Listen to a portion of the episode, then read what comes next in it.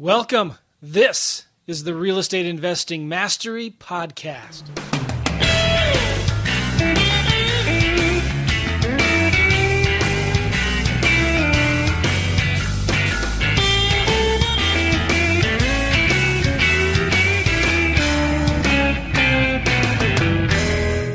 Hey, everybody. Welcome to the Real Estate Investing Mastery Podcast. I'm with Alex Youngblood. How are you, Alex? I'm great, man. Good to be on the call. I'm glad to be here. I'm glad you're here. And we got an exciting interview today. I've been trying to get this guy on the podcast for months. I would say almost a year. And I hope you're laughing, Brett. I'm just giving you a hard time. I am. I'm a hard guy to get a hold of, Joe. I'm sorry, man. He's so popular. Everybody wants him. You can just get in line, man. I know. This is going to be a really good interview. But Alex, real quick, what's going on in your business? Working on any deals? Yeah. Oh, yeah. Always. I think we've. Oh boy. Last time we were on the podcast, I can't remember what I said, but. We had three different new construction deals close out, and we've got, let's see, 1, 2, 3, 4, like 5 different wholesale deals closing, and we've got another like 4 or 5 renovations we're running as well as like 15 different other new construction projects going on. So yeah, just a few things. Nice. Yeah. We're still doing our land deals a little bit. Nice. We kind of slowed it down the last 4 or 5 months. But we're going to be picking it back up in the next couple of weeks. But it's crazy. The mail that we sent out like 6 to 12 months ago, we're still getting calls. We're still getting contracts back. And that's a crazy thing about land, because these landowners don't get very much mail from investors. So they tend to keep what we send them. And, you know, when it goes into that pile I'll look at later. And comes back up, and yeah, it's crazy. So we're still doing a little bit of land, and I'm looking forward to ramping that up. But I will tell you this, early announcement, depending on when you're listening to this podcast, I'm going to be doing a new lease options challenge. I've talked about this before, but I'm going to be starting it next week. I'm going to be doing this new lease options challenge. We're going to, instead of me actually going into a new market and doing it myself, which we could do, right? I'm going to coach 2 other people that are actually here in St. Louis. I'm going to coach them on how to do it in a new market. And I'm probably going to pick a market in Florida and do lease option deals virtually in that market. And we're going to hit it really, really hard. I'm going to go all out, do as much marketing as I can, get as many leads as we can, make as many offers as we can. And if these 2 students don't work out, then I even have a backup student that's going to come in if they can't handle all the leads. Does that make sense? Yeah, that's a pretty cool option. I can tell you're all real excited. No, that's always good. Whenever you put the challenge on there, it forces you to take action to do it. So yes. That's good. Well, anyway, let's get on to our interview with Brett. Brett Snodgrass from simplewholesaling.com. I wish I had that domain, Brett, but you have it. And if you ever want to sell it, let me know. I'll let you know in about 5 years when it's worth $50 million. I'm just kidding. Yeah. So Brett has a really good podcast called Simple Wholesaling, and you've been doing that podcast how long, Brett? We're on episode about 85, and we put out once per week, so about a year and a half, I guess. Nice. All right, and you're in Indianapolis. Yes, which is cool. I'm going to actually be seeing Brett this coming Thursday night. I'm going to be speaking down at the Central Indiana Creative Real Estate Investors Association. Is that what it's called? Yep. Central Indiana Real Estate Investors Association. That's long. Yeah. CIREA is what we call it. CIREA. I'll be there. And Brett was gracious enough to invite me down there. And you have some involvement. Are you one of the leaders in the group, or what do you do? You know, I'm not. I love watching things grow. And Vicky, who has been helping with CIREA, has grown it from about 160 members to about 400 members in the last year and a half. And excellent. So she got a hold of me, and she really likes what we're doing with marketing. And I said, well, I think I can help you guys. And so now I'm just kind of helping with some of the marketing and helping them grow, because I like to turn things into bigger things. So nice. Yeah. And so you've been an active wholesaler in Indianapolis. You have a great podcast, and you also are a normal regular contributor at BiggerPockets. Is that right? Are you still doing that? Yeah, I was on the BiggerPockets podcast. I actually don't have the episode in front of me, but I was a guest on their podcast a few months ago and talked about wholesaling. And then we also write blogs for them. So every 2 weeks, you'll see a blog written from me. Nice. And how can people find that blog at BiggerPockets? If you just go to BiggerPockets and search for my name, Brett Snodgrass, and it'll pull up basically my profile, and then it'll have, our blogs that we've written as well. Oh, I see it right here. 54 blog posts. Yeah, nice. There you go. And you wrote one of your recent articles, which I love the title of. It says, "Wholesalers get a bad rap, but they're essential to investors for these three reasons."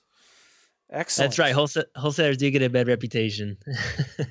Before we get to that, because I want to ask you about that, one of the things that you're known for, Brett, is like being an above-board, ethical wholesaler with integrity, right? So I want to talk about that, but talk a little bit earlier. What were you doing before you got involved in real estate?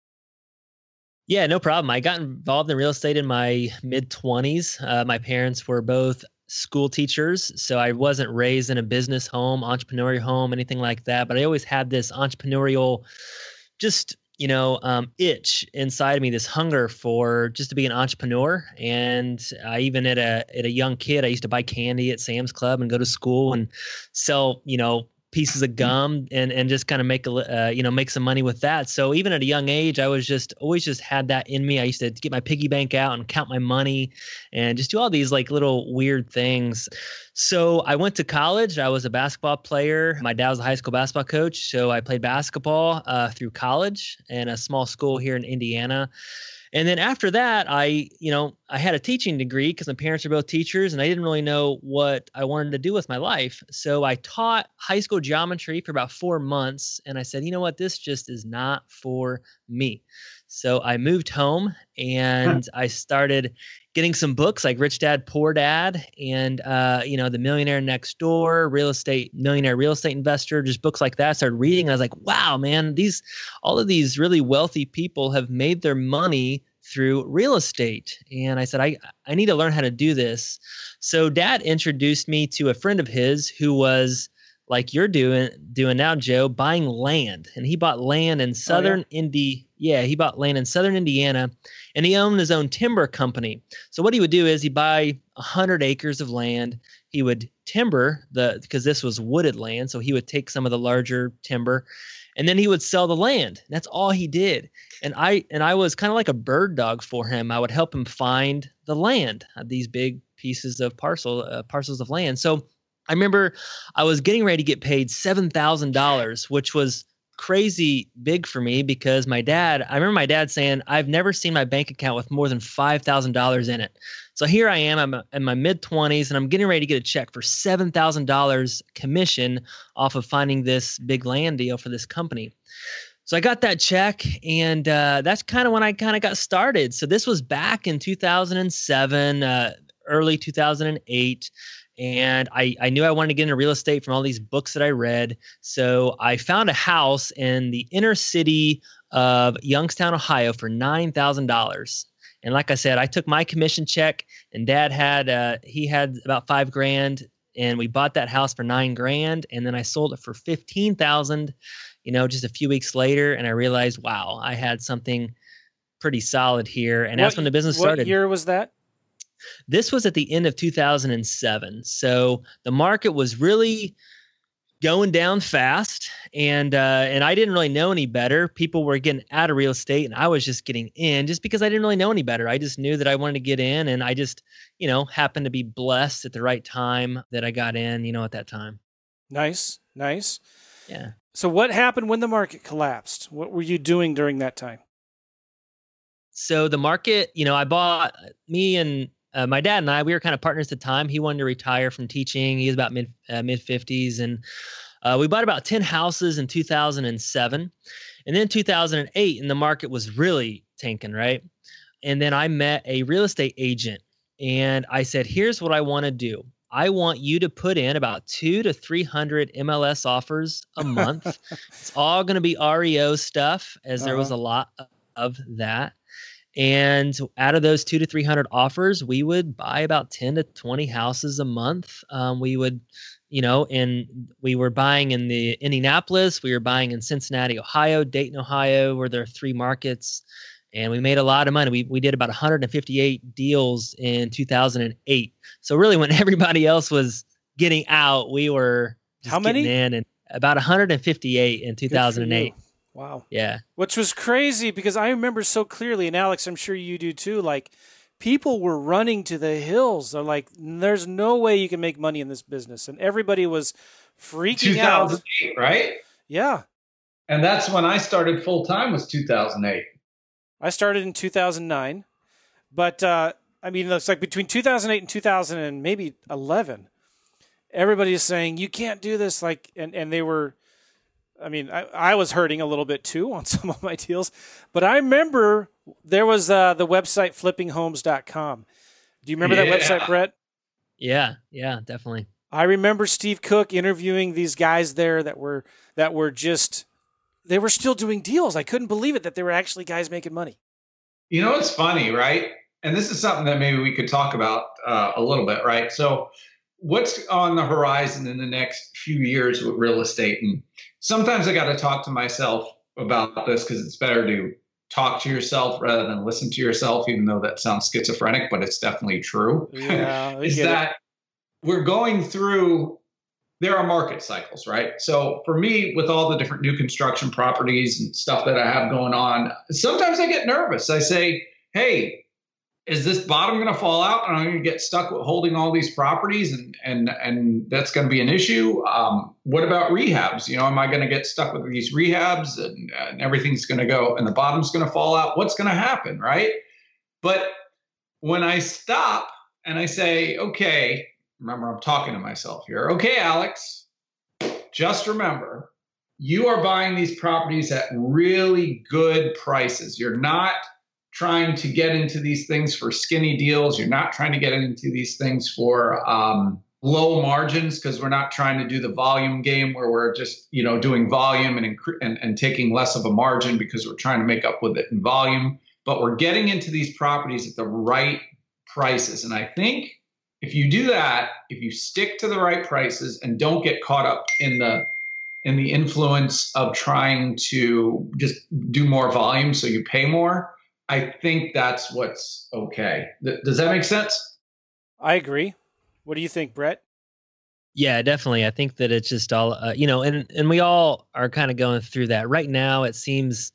and this is way people probably thought back in 06, 05, 06, 07. They're like, man, this is easy. Mm-hmm. They're like, I don't even know why everybody's not doing this because it just seems easy, you know, and that's a tough thing, you know, to swallow. But like you said, Alex, I think you just, you know, you just got to focus on what you're doing, what you're good at, make sure you're getting good deals. Don't just ride the wave up. And, you know, I'm seeing certain areas here in Indianapolis that I just do not understand. I do not get. And it's hard for me to buy properties in those areas because I don't understand why the prices are so high. And I'm like, I don't get it. So it's just hard. So I think, you know, watch out for certain areas like that. So if the bottom does fall out, that those are the areas that could really, really hurt you, you know, when you're buying off of these appreciated, you know, values that have doubled in 12 months, you know, just kind of a little bit ridiculous. Fundamentals. I'm pounding on my virtual desk right now. Fundamentals, right? Because everybody who ignored the fundamentals back then got crushed when the market fell. And it's not like it's never going to happen again. It is. It is going to happen again. It may not be as dramatic in our lifetime, but it will. Prices will go down. They will not always go up forever. We have to be realistic. It is. And just got to be prepared and understand what's going on. So I think it's helpful. Brett, from your perspective, what are the fundamentals that are important for investors to understand and follow? So, you know, I'm a big sports guy, and I used to, you know, before practice and stuff, we would do these fundamental drills, like, you know, take the ball around your leg or around your waist or dribble up and down the court, and just do some simple things. So I think that as far as real estate goes, you know, for me personally, right now, you know, everybody gets kind of the shiny object syndrome because, like I said, it sounds easy. So, like, you know, I wholesale, but flipping sounds easy because, you know, the houses here in Indianapolis are flying off the retail shelf, and it just sounds easy. So I think, you know, the biggest thing for me is you have to focus, find out what you're good at, stick to it, and just, you know, do the best that you can at that. And for me, it's wholesaling. For you, it might be lease options or, you know, building new constructions, whatever it is. Don't just start doing everything because you can. One of the biggest phrases that I heard was, I think the biggest question is people should ask themselves is, yes, you can do something, but should you do something? And that's a question I always ask myself all the time. Yeah, we can flip all these properties and fix them up and flip them. But should we? You know, is it going to take away from our core business, which is wholesaling? Could we just, you know, focus? So I think the biggest thing is fundamentally just focus on what you're good at and do that. And then for me too, one of the different things that we did in our business was we were trying to go to maybe some different markets because we were thinking, oh, this market over here is sexy and this market seems like it's doing well and it sounds good, but it really just wasn't for us. We're just going deeper to what we know, and that's Indianapolis. So maybe, you know, I know a lot of people sometimes they go out of their own farm areas. They're going to these different markets because that's, you know, what they're doing. But for us, fundamentally, it just makes more sense because we know Indy, we've been here, people could tell me cross streets and I'm going to put an offer and I've never even seen the house. They just tell me the cross streets because I know it so well. So those are a couple of things I think that we're doing in our business just to stay focused and really just stick to and go deeper in our area that we know. And how is business right now for you, Brett?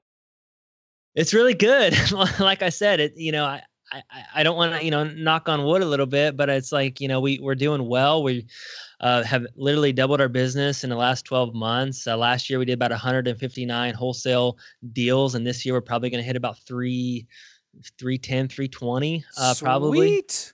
Yeah. So, I mean, it's really been awesome. I got an awesome team here of about 10 people, and it's just a lot of fun. That's one of our core values, just enjoying the ride. You are averaging 25 deals a month.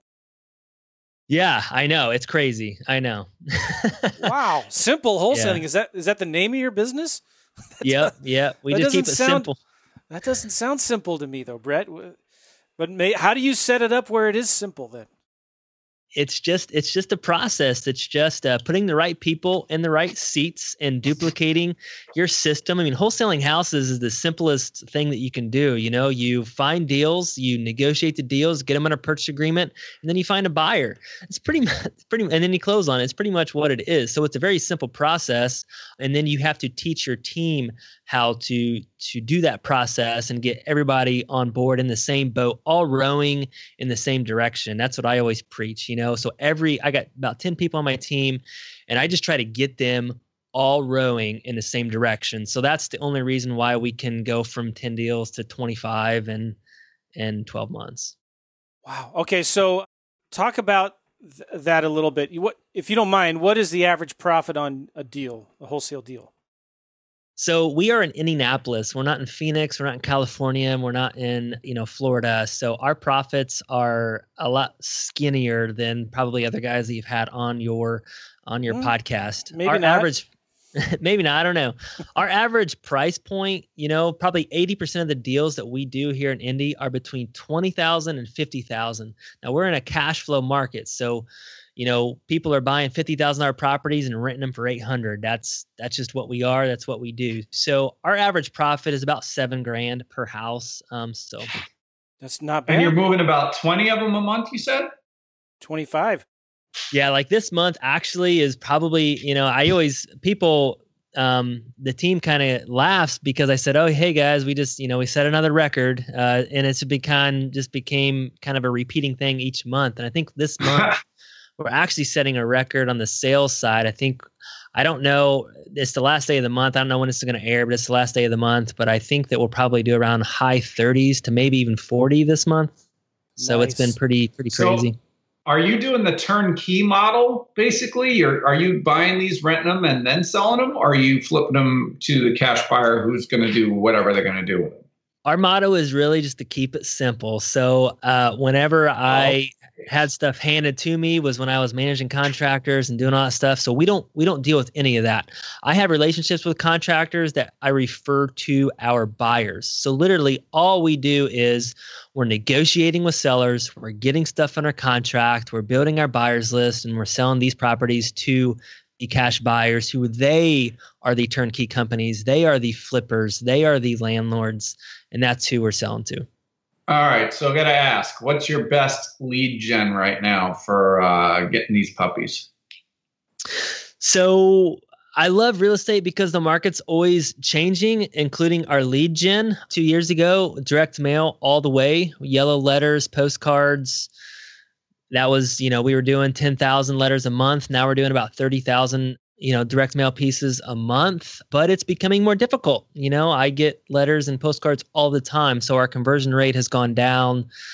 We still do direct mail, but really pay per click, which we have a company that handles our Google AdWords and pay per click. So when somebody types in, need to sell my house fast in Indianapolis, we pop up. That's been a great lead generation site. But what's really starting to build a lot of traction is Facebook. I have a friend of mine who's been studying Facebook and Facebook ads for about 2 years now, and he just started with us. And we probably get, I'd say, 10 to 20 leads a month or a week on Facebook, and we probably get 2 to 3 deals right now from Facebook. So it's all a mixture. But those are two to three deals a week or a month from Facebook.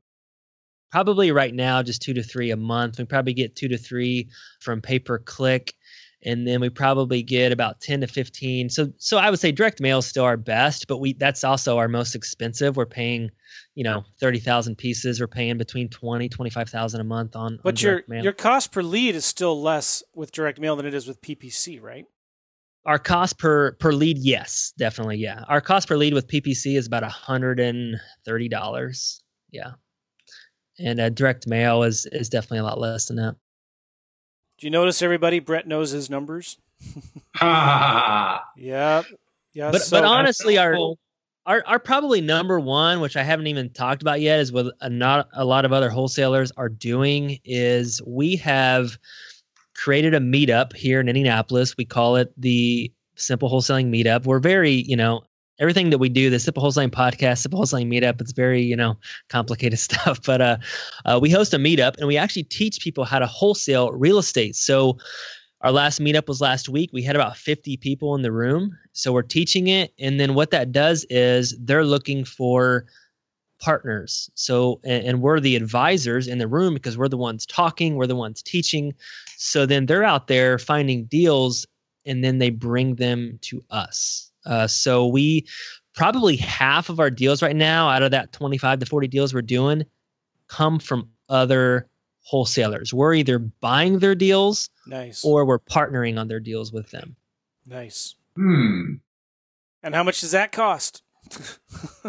Nothing. To put on our meetup, it costs maybe about $500 a month, but pretty much nothing. And they're the ones spending their marketing dollars on the direct mail and all that. So you, and let's be clear about how you're doing this too. You're the buyer in these. You buy all your deals. You bring them down. You take them down, right?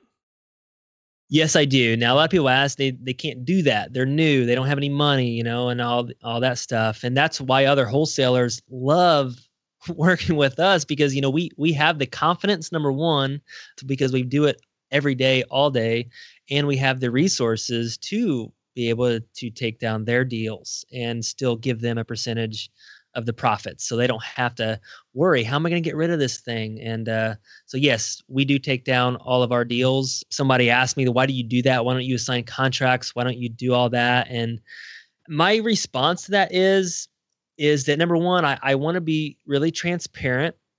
And number two, when you're dealing with 20 or 30 motivated sellers a month, you got 20 or 30 different conversations, and these people have never really gone through a real estate transaction before, most of them. So they don't really know what's going on.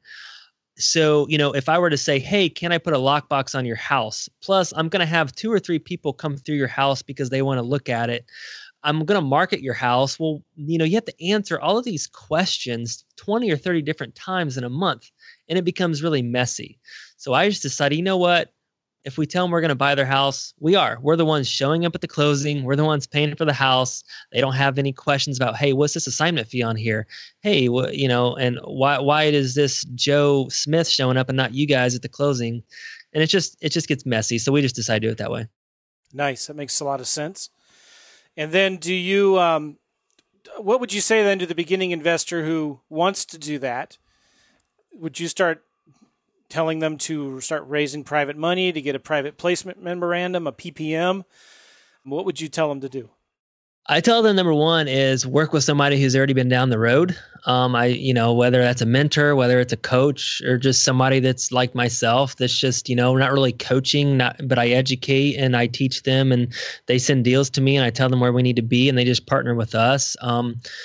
Number one, you know, they can leverage our resources, but they also leverage our confidence. If I've never done a deal before, you are very, you know, and I'll take you guys back. Your very first deal, Joe or Alex, like, it was nerve wracking. You're like, oh yeah, my gosh, I don't know if this is going to go through. I don't know what I'm doing. I can't believe I'm going to get this big check. And it's you know, you're very nervous and shaky. But what if you could leverage somebody who's done it 100 times or 1,000 times, leverage their confidence?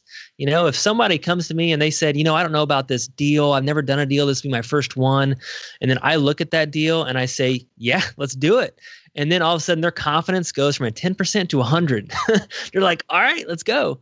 So I would recommend partner with someone and that's already been down that road, so you can leverage their resources and leverage their confidence. That's a great idea. And you'd say partner with somebody local if you can, obviously, because then they can help you with buying those deals. I would. I mean, I always recommend that because I've been asked to help people, you know, in California, and I don't know anything about California. I'm used to buying $20,000 to $50,000 houses. So when they bring me a $500,000 house, I mean, I don't know the market. So yeah, I would recommend partnering with somebody who knows your market. Are you buying these deals with your own cash, or did you raise a bunch of private money to do this? We do both. I've been doing this about 10 years, and I'm a very simple guy. If you look at my house, my car, I'm just kind of a simple guy. So I mean, most of the money I kind of put back into the business because we're growing. So, you know, all of a sudden when you go from 10 deals to 20, now you got, you know, 10 more houses that you're buying. So I put my own resources in, obviously, and then we leverage other private people's money.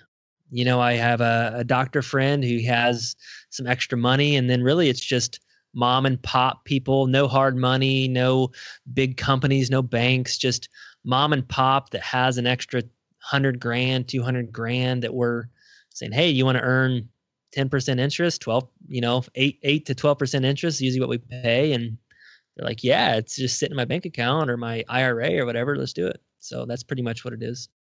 Nice. I want to ask you some questions about the price range that you're buying these houses and selling them in. There's a famous or infamous, depending on your perspective, forum post, blog post, thread in BiggerPockets about whether you can actually make any money on $30,000 houses. Do you know what I'm talking about, Brett? I have seen. Yeah, I think there's multiple articles actually, and it goes both ways. They're like, how I made a fortune, 30,000, or how you can't make any money.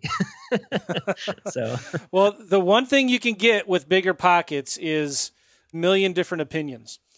And that's true. Which is a nice and not nice. It can be frustrating, and you know, I love BiggerPockets, but talk about that. Like, what's your perspective on that whole debate? Can you really make houses? And the thing that the people who say you can't make money with $30,000 houses are saying that after capital expenditures, in other words, you're going to have to replace that roof sometime in the next 20 years. You're going to have to replace all your appliances sometime in the next 10 years. You're going to have to, and you need to, all of that stuff that you're going to have to replace down the road, you should be setting aside some money every single month for that. And so most people, when they're looking at their cash flow or they're looking at their cash-on-cash return numbers, they don't calculate. They don't figure for that. They figure property management. They'll figure vacancies and maintenance and regular repairs and all that stuff, taxes and insurance. But when you calculate in capital expenditures, your numbers are not good at all. What's your philosophy and argument on that?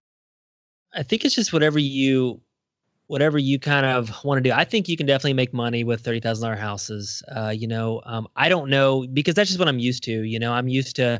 I have some rentals, so we'll buy, like right now, we'll buy like a $25,000 rental and we'll be all in for, let's say, $30,000, $35,000, and we can rent it out for $700 a month. I mean, it kind of meets, if you read BiggerPockets, it kind of meets that 2% rule, of which some people will say, hey, that's awesome. Some people say that you can't go by that. I don't really know. It's just an opinion. I don't know how you can make money buying a $100,000 house and renting it out for $1,000 doing the 1% rule. I don't know how that you can make money with that. And people from California, they say that's where you make money. Are they looking at the appreciation? I don't really know. I know Indianapolis doesn't really appreciate like some of the other markets, out west in the sand states, but I believe that yes, if you buy a house right and you buy it discounted, you can make money in the $30,000 house market, but you have to buy it right.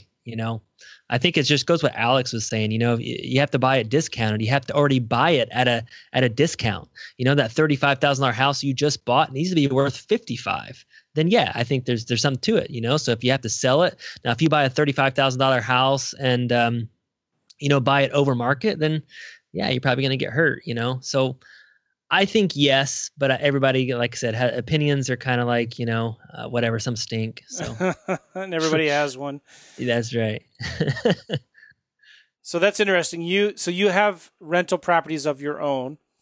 And how many do you have, if you don't mind me asking?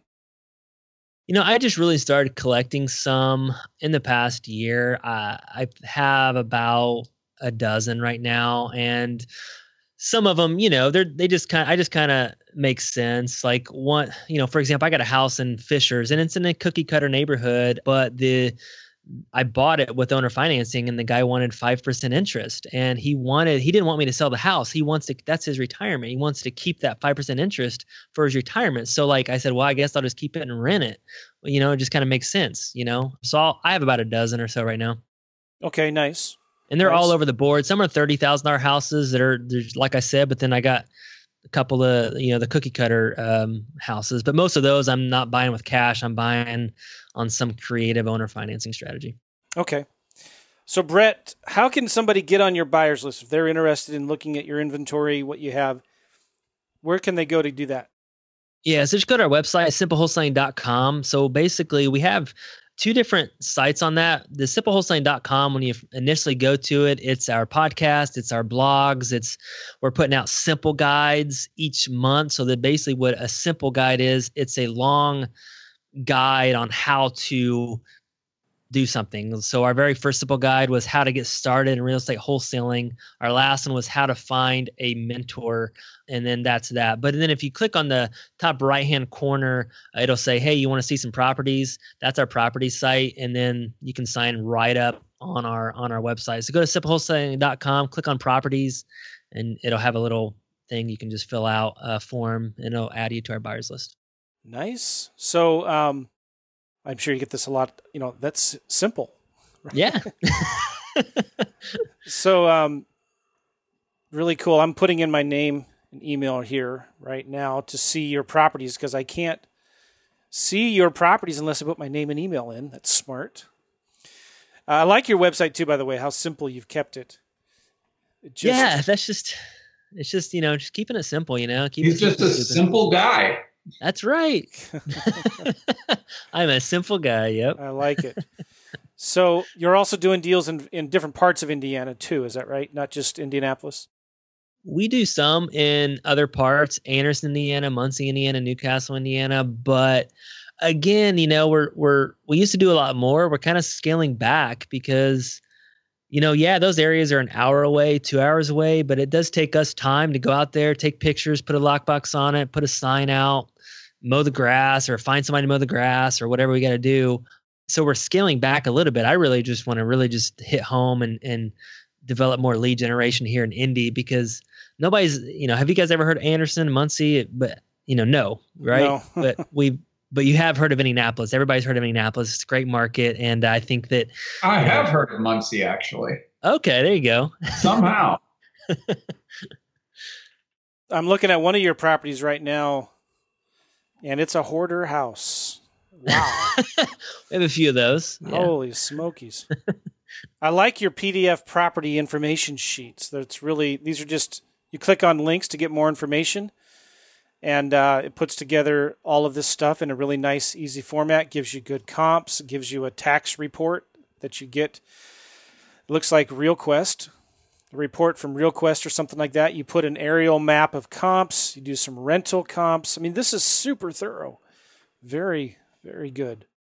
Yeah, I just think, you know, we don't put a bunch of information on our presentations. Like we used to put, you know, rehab numbers sometimes, or we used to put ARV, but then wholesalers, they lose credibility if somebody disagrees with them. You know, like that was the first thing I noticed. You did not have on here ARV or repair estimates. When you send somebody out, when you send that property out to your buyer's list, let's say you got 1,000 people on your buyer's list. If something is wrong, you're going to get that negative email saying, hey, this is not in that area, or hey, the ARV isn't 200. It's only 150. It's just their opinions, you know? So, and then repairs, heck, I mean, I get wholesalers' properties all the time. And would you guys ever actually go by a wholesaler's repair estimate? Then they're actually trying to sell you the property. Like I would never go off their repair estimate. So like we just decided not to even put it on there. Yeah, it's not a good idea, and you don't need it. I mean, you have so many good pictures in here. Anybody can look at this and see. I mean, if they're an active investor, okay, this is a full gut rehab. I'm going to need a new kitchen. I'm going to need a new bathroom, or just paint and carpet, and then maybe a 10-20% contingency in there. But that's really cool. I wanted to ask you one more question, Brett, about being licensed or not as a wholesaler. This is a big thing that people have been talking about for years. It's not just a new phenomenon, but the real estate commissions are cracking down on wholesalers that are brokering without a license. And I don't want to argue this whole thing of whether you have equitable interest or not. What is your philosophy when it comes to getting licensed? Do you recommend that wholesalers get their license, or where do you stand on that?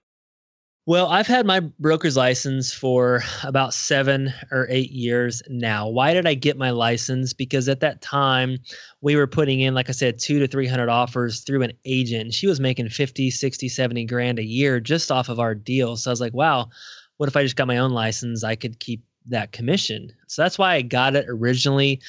But then just looking at it as far as getting into the MLS, I think it's very important. You need access to the local MLS. Yes, you can use Zillow, you can use Redfin, maybe some of the other sites, but I believe the local MLS is going to give you a lot better picture of the comps and what is actually going on. So I think I always advise wholesalers to get access to the MLS. Do you have to have a license to get access to the MLS? No, but you have to really get in good with a licensed agent.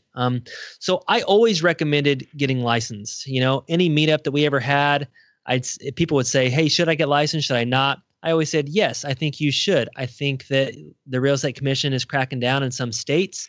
Indiana, we haven't.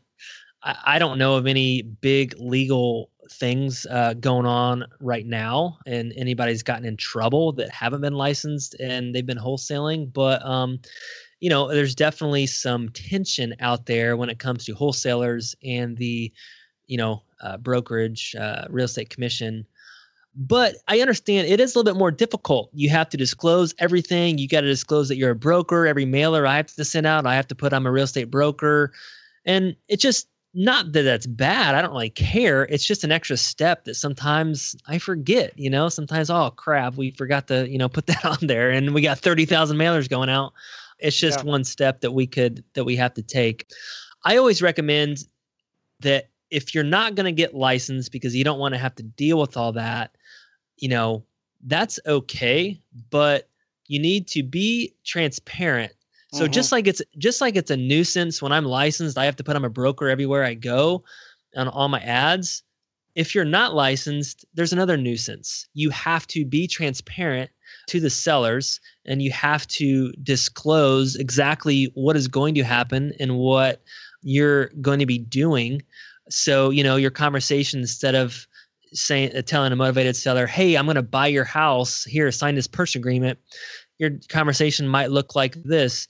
Hey, I work with a pool of investors and they're looking for investment properties in this area. And I would love to, I think that I can sell this house, or one of them would buy this house. I would love to market it to them. And it's just kind of a different conversation just to say, I'm not going to buy it, but somebody else is. So you don't have to explain it when somebody else shows up to the closing and the seller says, well, I thought you were buying this house. Why is this guy here?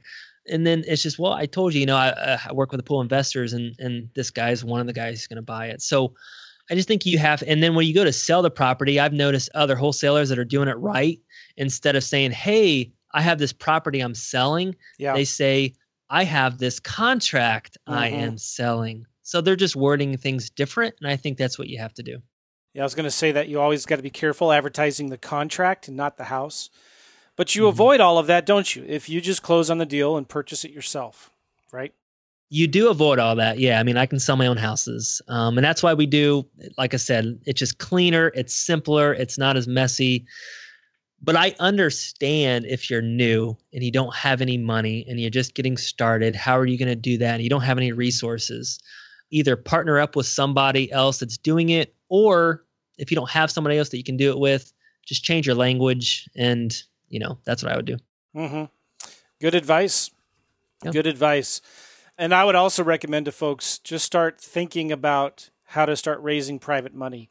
I'm not an expert in that. You got to get educated on that. And I might even say, talk to an attorney. You need to, depending on how much money you're raising and how you're doing it, you got to make sure you're doing it above board, you're doing it legally and all that. But there's other avenues as well. You could do home equity line of credits. You could do business lines of credit, business credit cards, even if maybe. In Indy, you could, because like I said, our houses are pretty cheap. You could buy a house on a credit card if you want. Yeah. At least to get started. Right. Yeah. But there's a lot of options out there. So if don't let the, I don't have the money excuse stop you from proceeding, because where there's a will, there's a way. And if you've got a good deal and the numbers are good, you will find somebody that will partner with you on that and lend you the money. Yeah. And that's the biggest thing. That's why I always tell people to partner with someone who's already been down that road, is because I think that if you're experienced, the money will find you. When I first got started, I think it would have been very difficult for me to find money. But now if I can say, we just did 100 deals last year. I don't really need your money, but if you want to give it, this is kind of what we're doing. Mm-hmm. And then they're actually offering me, they're actually offering us. So because we're experienced now. So I feel like that if you can get some confidence, get some experience under your belt, eventually I think the money's going to come to you. And I think it's also important to find the buyers first, right?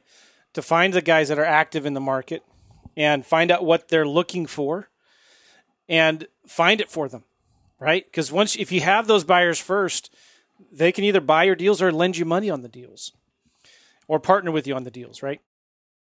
Yeah, I think that's great advice. Reverse wholesaling, and we're always asking our buyers, what are you guys looking for? What areas, what price points, what rents? So then when we're looking at properties, we say, hey, I think that, I think he would like this one, or, this one over here, like that doesn't fit him. But I think this would fit his criteria. So basically it's just like our buyers are giving us shopping lists, and we're just going shopping for them basically. You still got to be careful with the brokering issue, right? Absolutely. Because you can't find another house for somebody and get paid, but there's ways you can do it the right way. You can partner with these folks on these deals. You can, like you talked about before, borrow money from these folks for the deals. So you just got to be cognizant of that and be careful with that. And don't let these little things, I feel bad about bringing these things up because I'm worried that they will stop somebody from taking action because they're so afraid of making a mistake or doing something wrong. But it is something it's important to be aware of. Yeah, definitely. Well, hey, cool. Thank you so much, Brett. Simplewholesaling.com if you ever want to sell that domain. Thanks, Joe. Did we already talk about that? Yeah, I'm just reminding you. Kind of throwing that one out there. No, hey, thanks guys for having me on. I just appreciate it. Alex, I've heard so much about. I I don't think you can ever get around your last name. So definitely heard a lot about you, and I appreciate you and everything. And then Joe, I'll see you this week and Indy, and thanks for having me on, man. Good, man. I look forward to seeing you. We're bringing our camper up there, so we'll be camping at the KOA to the east of Indianapolis. I'm not sure where, but it's hopefully it's out in the sticks and not in the city. Awesome. I'm actually going to be staying there for a week, a little bit. We're going to be staying in Indy for about 3 days, and then we're driving down south to the Ark Encounter. We're going to go see the Ark Encounter. And that's pretty cool. I took my family down there right when it opened, and yeah, it's pretty neat. Then we're going to go to the Creation Museum. Nobody send me any hate mail. Okay? The Ark. Yes, the Ark. We're going to go see that. We're going to go see the Creation Museum. They're somewhere down there. And then we're going to the John Audubon State Park. For some reason, we homeschool our kids, and my kids have been studying nature and science and stuff like that. So we're going to be... This is interesting. If you're into science, we'll probably get two different perspectives from these two different places. But anyway, we're going down to past Louisville, Kentucky. It might be in Kentucky. But anyway, it's going to be a fun little trip. I'm looking forward to it. That sounds fun. Yeah, looking forward to seeing you too, Brett. And your podcast is also called Simple Wholesaling, right? Yeah, just go to iTunes, search for Simple Wholesaling, the podcast, or it's on our website. Like I said, simplewholesaling.com. Awesome. Hey, thank you, Brett. Thanks, Alex. Hey, thanks, guys. Thank you, guys. See y'all later. Bye-bye.